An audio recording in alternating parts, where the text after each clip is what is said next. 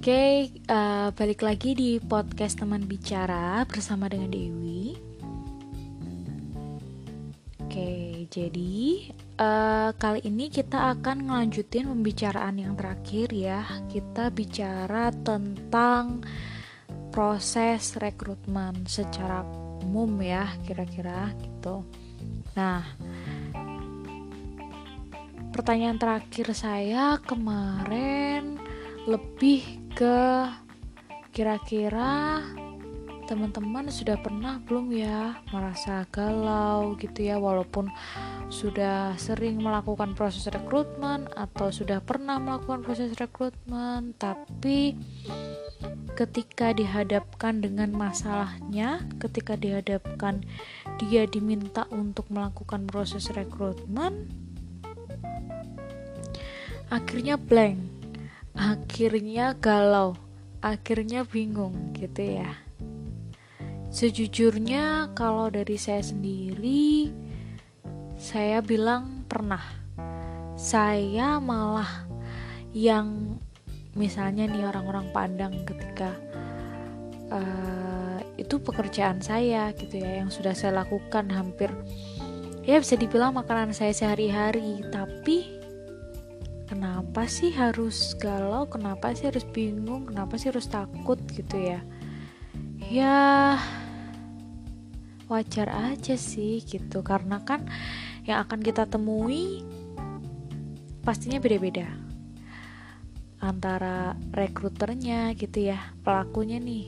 Kita bisa sebut rekruter lalu kemarin kita juga sempat dengar ini ya rekruter atau atau HRD gitu ya. Atau kita juga sempat dengar ada user juga. Nah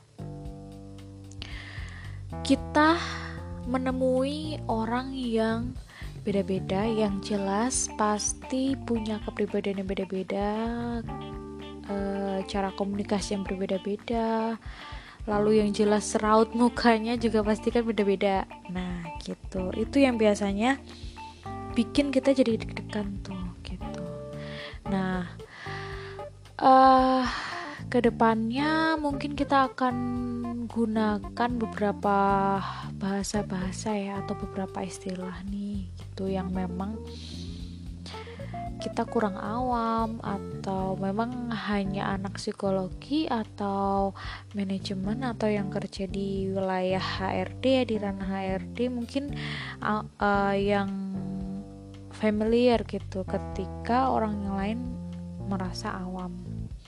Nah, tapi nanti aku akan sambil menjelaskan sambil jalan gitu. Nah, uh, tanpa panjang lebar langsung saya akan masuk ke poin-poinnya gitu. Jadi ya akan uh, saya sampaikan mungkin lebih kisah saya tentang beberapa kali melakukan proses rekrutmen kepada kandidat saya sebagai ARD.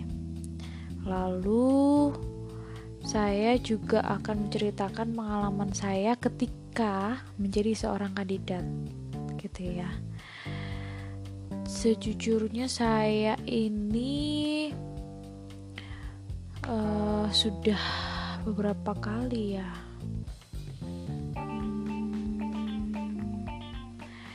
ya lebih dari lima kali kali ya untuk menjadi seorang kandidat. Jatuh bangun pasti ada. Saya ditolak ya. Sebenarnya lebih ke nggak lolos ya. Kalau ditolak kan terlalu gimana gitu ya terlalu bahasanya terlalu kasar terlalu keras. Jadi kita bilang aja tidak lolos ya. Saya tidak lolos pernah. Saya uh, lebih ke saya memilih passion saya gitu ya daripada pekerjaan itu saya juga pernah gitu. Saya diterima gitu. Ya jelas pernah karena kan sekarang saya uh, sudah bekerja ya.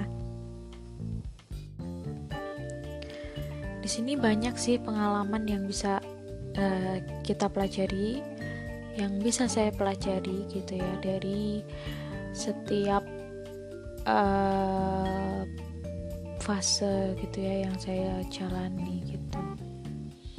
Tapi memang tidak semua hal yang sudah terjadi pada saya atau tidak semua pengalaman uh, seleksi saya itu saya udah tahu artinya apa gitu.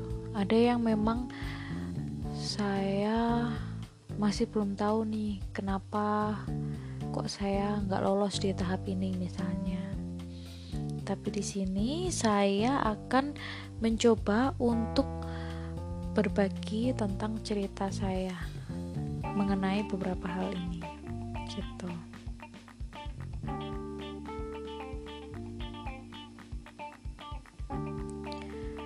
Nah, teman-teman, jadi untuk um, ini kita judulnya rekrutmen hacks ya. Jadi lebih ke gimana caranya kita bisa uh, mengambil jalan singkat gitu ya atau menyitas gitu ya tapi bukan menyitas juga sih sebenarnya lebih ke ya gimana caranya biar bisa hmm, apa ya menghadapi proses seleksi ini jadi lebih mudah lebih tenang gitu ya.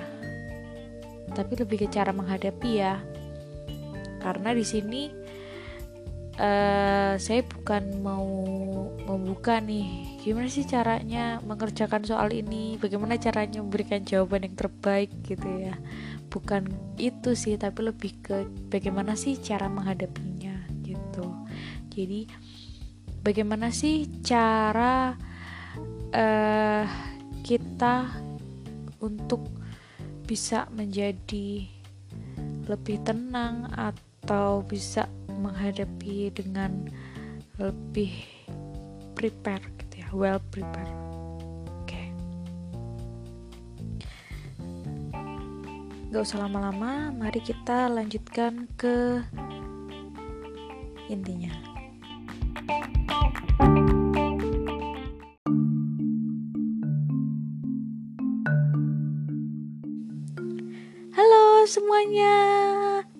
Balik lagi di podcast teman bicara bersama dengan Dewi. Oke, uh, untuk kelanjutan dari yang kemarin ya. Jadi kita sudah ngomong ini tentang proses-proses uh, rekrutmen itu seperti apa, proses detail per detailnya ya, per tahapan. Nah, saya mungkin mau uh, mengingatkan kembali ya tentang pertanyaan saya yang kemarin gitu. Kan sebenarnya gini ya, uh, ketika seseorang itu sudah melakukan sesuatu hal yang berkali-kali itu kan biasanya kita akan menjadi terbiasa.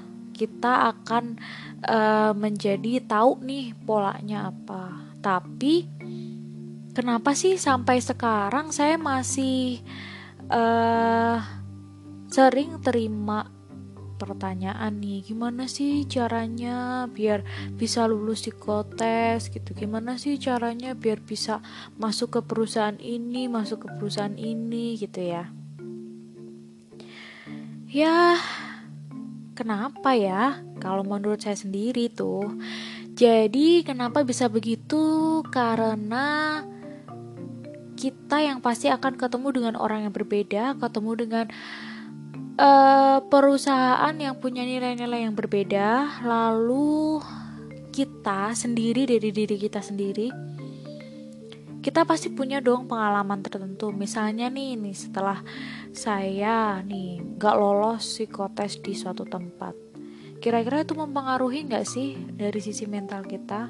Jelas mempengaruhi gitu. Atau misalnya nih kita lagi pusing sama tugas, kira-kira dapat uh, undangan psikotes. Kira-kira gimana ya? Ya kita pasti akan uh, kerusuh-kerusuh gitu ya misalnya. Nah teman-teman jangan takut. Jadi uh, mungkin awalan ya dari sharing saya hari ini. Jadi gini saya aja yang selama ini sehari-harinya makanan sehari-harinya adalah rekruter, makanan sehari-harinya adalah uh, tentang CV dan lain-lain saya aja masih deg-degan gitu. Saya aja masih takut. Kadang kalau mau ketemu dengan user saya mau interview dan lain-lain. Saya masih kok ngerasa saya tuh takut saya tuh bingung gimana ya caranya dan lain-lain. Jadi semua itu wajar gitu. apa sih yang bisa kita ambil dari uh, kejadian itu atau dari permasalahan itu ya biar ke depannya kita bisa lebih prepare gitu meskipun kita takutnya tetap galaunya tetap bingungnya tetap tapi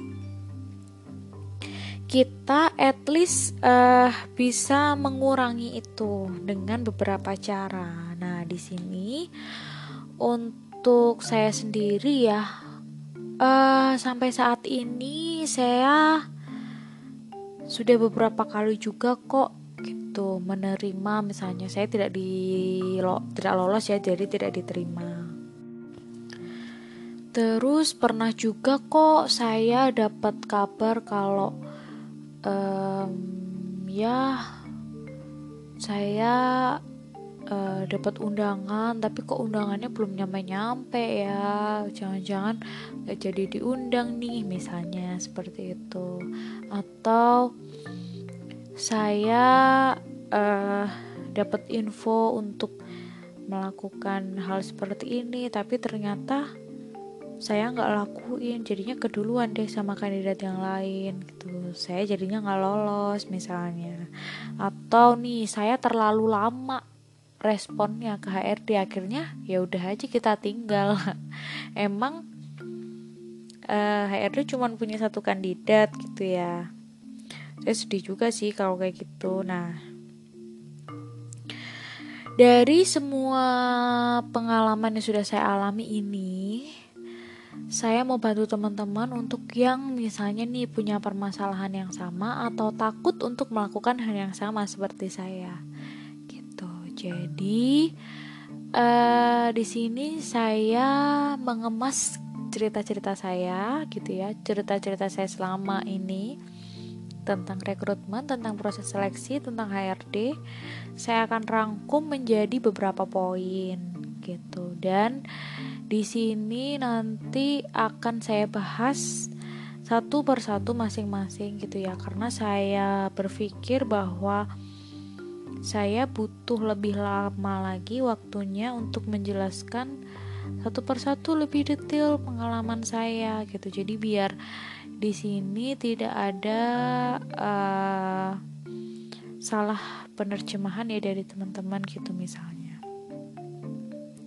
Oke, kita langsung aja ya masuk ke topiknya. Kira-kira apa sih yang perlu dipersiapkan nih? Atau apa sih caranya buat mempersiapkan diri menghadapi psikotes atau menghadapi rekrutmen atau menghadapi seleksi gitu ya. Jadi di sini teman-teman ingat untuk rekrutmen hacksnya di sini saya tidak akan membahas bagaimana caranya menjawab dengan benar di soal ini. Bukan seperti itu, tapi saya akan lebih ke mempersiapkan teman-teman untuk bisa menghadapi proses rekrutmen ini gitu. Oke, teman-teman. Kita akan lanjut ke part intinya. Jadi menurut pengalamanku sampai selama ini yang penting untuk kita siapkan adalah yang pertama.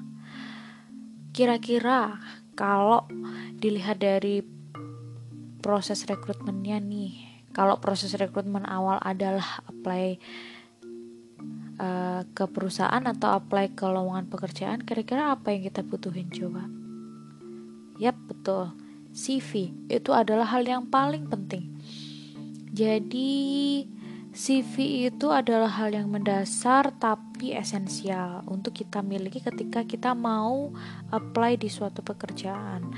Saya sampai saat ini masih belum menemukan sih perusahaan yang bilang ya udah kita nggak perlu CV gitu jarang sih. Tapi biasanya pun ketika perusahaan memang tidak membutuhkan CV uh, eh, pribadi dari kita, biasanya mereka ada sendiri form khusus yang di sana sebenarnya mereka merangkum pertanyaan-pertanyaan atau data-data yang memang harus kita isi yang sebenarnya esensinya sama dengan CV gitu. Nah, setelah kita udah punya CV nih, kira-kira apa yang perlu kita lakukan? Ya, kita apply dong. Oke, nah untuk apply sendiri di sini uh, beberapa perusahaan ya punya cara yang sama sebenarnya, cara apply-nya. Bisa melalui job fair, bisa melalui email, bisa melalui job street atau LinkedIn atau beberapa platform baru yang lain gitu ya. Nah, untuk di bagian ini saya akan mencoba untuk meramu bagaimana caranya saya bisa membimbing teman-teman dalam membuat kira-kira CV yang stand out, CV yang kira-kira uh, efektif untuk bisa membuat HRD bisa melihat kemampuan maksimal kita. Lalu yang kedua, saya mau bantu teman-teman untuk gimana sih caranya kalau kita itu mau apply dengan baik gitu apply dengan sopan dengan etika tertentu sehingga HRD juga tidak bingung HRD tidak salah untuk mengartikan. Gitu teman-teman. Nah lalu setelah itu kira-kira setelah kita apply uh, sebenarnya bukan setelah kita apply ya tapi lebih ke berbarengan dengan apply ya berbarengan dengan sebelum kita memang sudah submit CV kita ke perusahaan. Yaitu apa? Kita perlu tahu dulu nih perusahaannya ini perusahaan apa. Bukan hanya namanya ya karena nama itu ya kita bisa lihat dari mana-mana gitu. Apalagi perusahaan-perusahaan besar.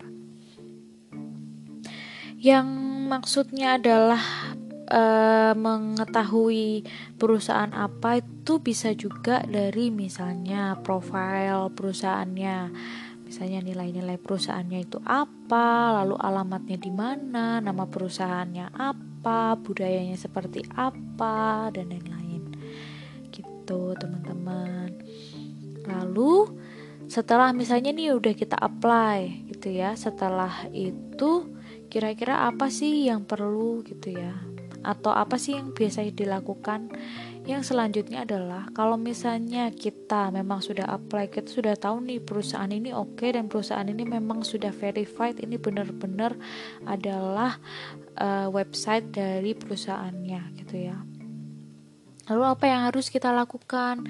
Yang selanjutnya adalah kita perlu tahu dulu nih pekerjaan yang kita lamar itu apa. Kira-kira sesuai nggak sama diri kita gitu. Kira-kira pekerjaan itu achievable nggak sama kita dan lain-lain gitu ya. Jadi uh, lebih ke melihat kira-kira cocok nggak sih sama kita gitu. Lalu ketika sudah sudah cocok nih dengan kita lalu kita apply gitu kan ya. Kita apply ke perusahaannya. Sesudah kita apply kita harap-harap cemas nih nungguin kira-kira aduh bagaimana ya? gitu ya. Aduh bagaimana nih? gitu. Setelah sudah kita masukkan lowongannya kira-kira dipanggil nggak ya? Gitu. Nah ini part yang harap-harap cemas gitu sih sebenarnya. Lalu kita lanjut ke ketika sudah bertemu dengan HRD atau mungkin persiapan sebelum ketemu dengan HRD. Yang pertama apa? Yang pertama adalah biasanya nih kalau misalnya di lowongan kerja itu kita ada diminta untuk kalau misalnya kita dipanggil kita dipanggil kita disuruh datang nih untuk ke kantor ini untuk melakukan proses psikotes. Nah, kira-kira uh, teman-teman udah tahu belum nih dokumen-dokumen apa sih yang secara umum memang disyaratkan oleh HRD untuk dibawa gitu atau dokumen-dokumen apa sih yang perlu disiapkan gitu ketika uh, mau ketemu sama HRD. Lalu selain itu apa aja sih yang perlu disiapin gitu? Kalau misalnya nih secara materi atau secara sikap diri kita kira-kira gimana sih cara menyiapkannya gitu ya? Nah itu akan kita pelajari di sesi yang selanjutnya.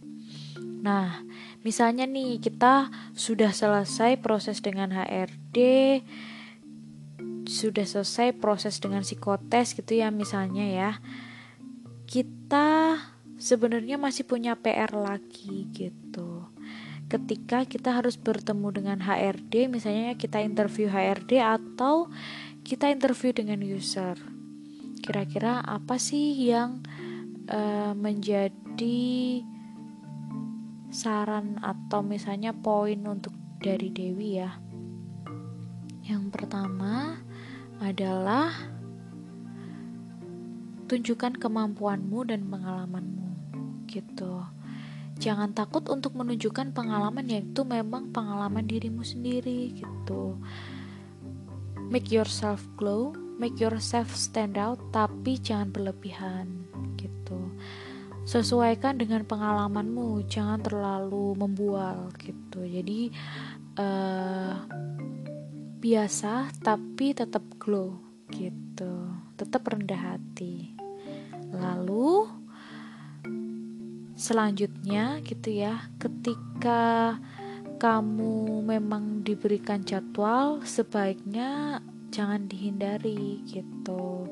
Karena bisa saja orang lain di luar sana sebagai pembanding kamu lebih siap dari kamu gitu teman-teman. Lalu ini the last but not the least karena di sini adalah satu hal yang paling penting menurut saya. Apa pun yang akan kamu lakukan, biasanya ini ada di setiap tahap kegalauan ini ada di setiap tahap gitu. Misalnya di tahap awal, ketika Anda dipilihkan ke dua hal yang memang Anda sukai misalnya yang yang kamu sukai gitu ya. Nah, di sini yang terakhir kamu punya kesempatan untuk memilih mana prioritas kamu, kamu mau kerja atau misalnya nih kamu mau kerja, kamu mau uangnya atau memang kamu akan mengikuti passion kamu. Nah, ini yang terakhir yang paling penting menurut saya. Dari awal harus kita ketahui dulu gitu. Jadi saya akan review ya dari semua proses ini akan saya rangkum menjadi beberapa poin. Yang pertama, ketika kita apply, apa yang perlu dipersiapkan sebelum kita apply? Yang pertama, jelas bikin CV. Yang kedua, kita harus tahu etika ketika mau apply. Terus yang ketiga, dari diri kita sendiri kita perlu tahu dulu perusahaannya seperti apa, profil perusahaannya. Lalu selanjutnya, kita perlu tahu juga, kita perlu pelajari juga tentang job title yang akan kita lamar gitu ya lalu setelah itu baru bisa kita lamar nah untuk ketika dipanggil oleh HR untuk melakukan proses psikotes atau interview gitu ya dalam proses profiling kalian apa sih yang perlu dipersiapkan menurut saya yang pertama adalah kita perlu mempersiapkan diri dulu gitu kita perlu mempersiapkan diri dulu apa pun yang perlu dipersiapkan oke okay. kalau untuk dari sisi apply sudah, dari sisi interview dengan HR sudah, interview dengan user kita juga udah sempet uh, kita juga akan bicarakan gitu ya. Jadi untuk yang selanjutnya adalah saran saya nih. Yang selanjutnya adalah tunjukkan kemampuan dan pengalamanmu gitu Jangan malu dengan apa yang sudah kamu alami, apa yang sudah kamu miliki, dengan pengalaman-pengalaman kerjamu, atau dengan pengalaman-pengalaman organisasimu. Jangan malu, tunjukkan gitu. Tapi di sini jangan sampai kamu overglow gitu. Uh, silahkan make yourself glow, tapi jangan overglow. Jangan terlalu apa ya membesar-besarkan hal yang sudah ada gitu. Santai tetap rendah hati tapi make yourself glow gitu. Jadi tunjukkan kira-kira sinarmu ada di mana gitu. Tapi tetap rendah hati gitu. Lalu uh, ketika kalian atau ketika kita punya kesempatan kita dapat kesempatan. Jangan tunggu lama-lama sih menurut saya. Jangan menunggu atau jangan mengerjakan besok besok besok. Karena di sini HRD itu sebenarnya memberikan umpan ke mungkin 100 orang atau 200 orang gitu.